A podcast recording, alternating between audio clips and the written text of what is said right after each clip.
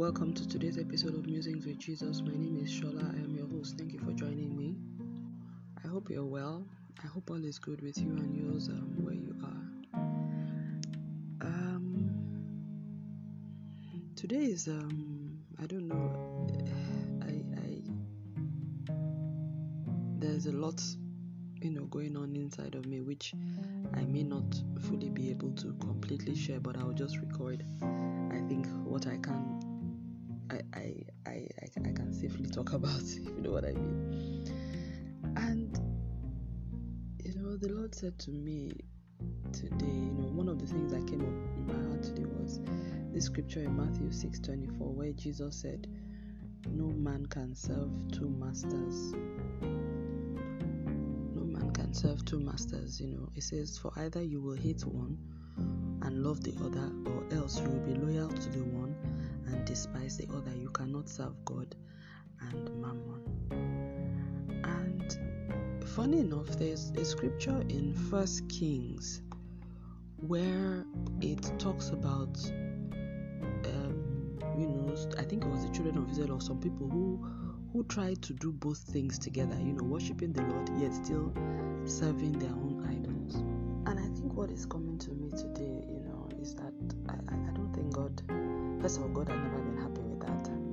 And He wants us to pick a side and pick a side very clearly.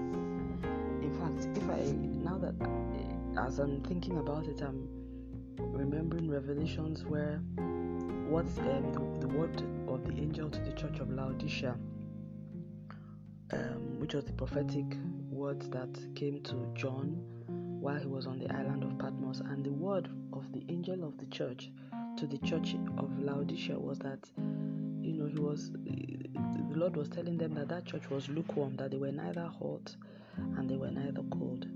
And he said that he hated that you know and that he, he would rather that they were one of the two. So you know and I found it funny that God would say that because I thought he would say I want you to be hot. But he said no either be hot or be cold. I don't want lukewarm and lukewarmness for me is where people where want to do both. It, it's for me, it, it's like this whole serving two masters sort of thing, not taking a position, not picking a side. And I see that that is the spirit of the age that we are in as Christians. We're all fence sitters. We want to want to serve two masters, both God and Mammon. And Jesus has already told us that it's not possible. That is either you are loyal to one forsake the other, or you are committed to one and you leave the other aside. So, what it means is that the deception or the feeling that we have that makes us think we can actually do both serve the two masters is actually a deception of the enemy because God certainly will have no part in it. And once mammon, the worship of mammon, the worship of money, and the things that have to do with money, once it comes into my heart and into my life, and in, you know, God departs, whether I realize it or not. I will still be going through the motions, like the Bible describes in First Kings. You know, said they were still worshiping the God, they were going to the altar, they were doing all of those things, but they were also doing the same thing to the false gods as well.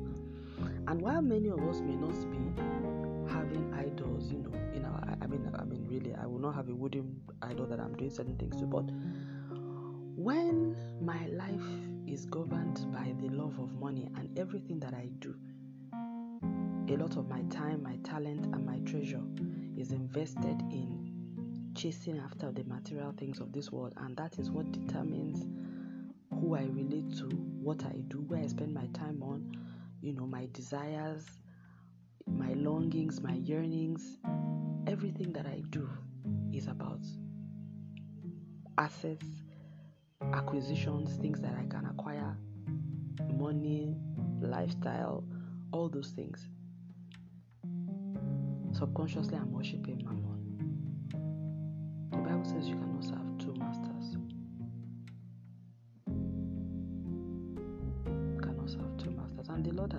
That to me now. And I think now more than ever, He's really asking His children to take a stand, or at least those who call who who are called by His name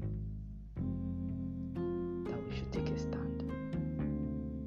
And I think it's only the Lord that would explain to each of us what that then means. But I think it's glaring in many cases as well because I think you can tell if somebody is, living a life that is given to materialism and when the person is not doing it. You can you can you can tell. I think it's quite obvious to many of us.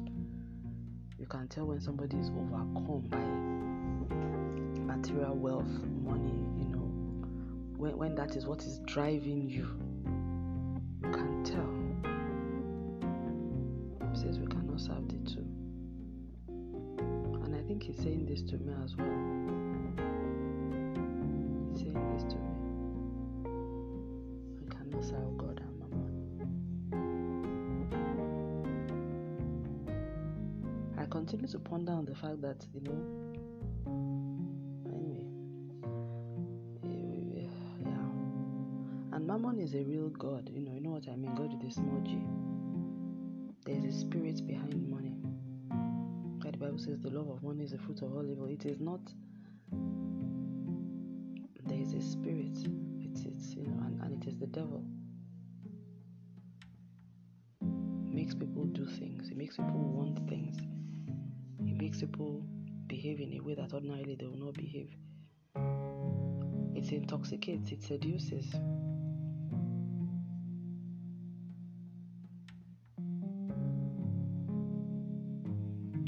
Makes you see it, it it's actually an antichrist spirit because it makes you see money and what it is able to achieve as being like God on this earth.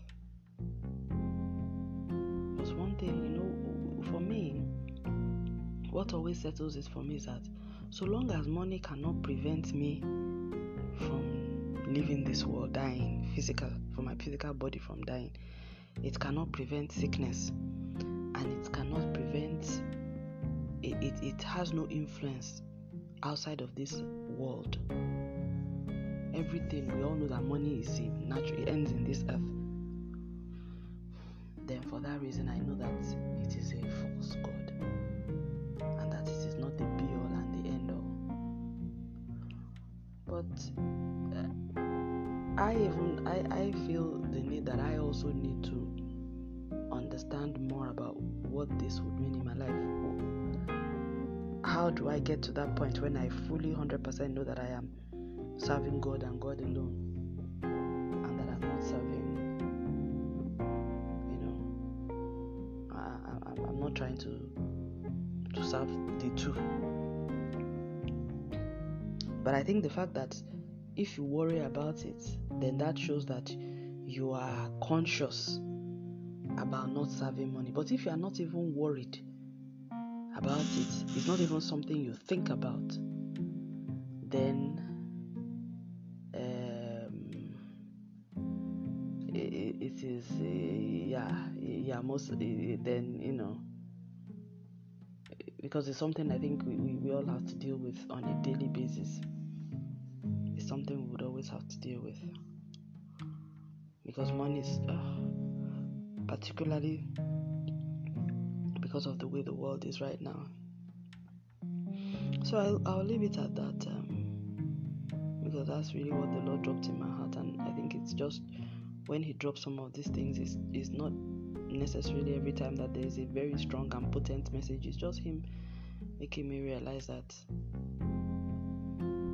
at the end of the day, if I say Jesus is my Lord and is my Savior, then He has to be so in spirit and in truth, in word and in deed, in my heart and in my soul, and that money cannot be something that I will serve, and that I need to be able to do things in the way that I handle situations professionally. You know, I need to, it needs to be clear to everybody that it is not money, I am not serving money. Yeah, and I have to, the only way to do that is to use that money to serve God to let Christ be the. When there's a conflict between Christ and money, I pick Christ. When there's a conflict between my ethics and money, I pick yes, yes, yes, yes. And I play by the rules that God sets, even if it means I lose money, even if it means I earn less, even if it means I don't get what other people are getting, even if it means I suffer for it, yes. I think those are the things that Because money has rules. It sets rules for you. It tells you just like what um, Satan said to Jesus on the mount you know, after the in the temptation. He said, If you will serve me, I will give you all the wealth of the world. That's what money does for you. It tells you if you will do this, I will do this. That's what makes people do horrible things, kill people, kidnap, ad- abduct, ritual killings. It's because money, the mammon, the god of mammon, is telling them, if you will do this, I will give you this, I will give you that. It's very and there are people who are serving mammon consciously. I think what is worse is the people who are unconsciously serving mammon. Because at the end of the day, it's still the same evil spirit that is behind it. The Bible says, Bible, and Jesus calls it a master. says you can't serve two masters. So on this earth, the God of money is real. He, he wants control of every life and it's not only rich people, even poor people. In fact, poor people are even more under um, his his whatever. I mean, we're both rich and poor, really. But it, it, it's not about whether you have money. It's about whether you are serving Him. There are rich people serving the God of money. There are also poor people serving the God of money. It's about emotional relationship that you have with that spirit of money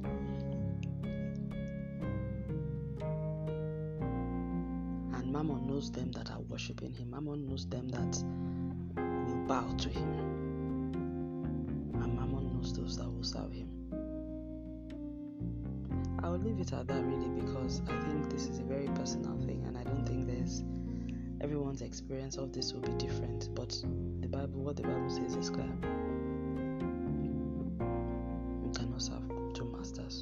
So thank you very much for listening. God bless you. Stay lifted and have a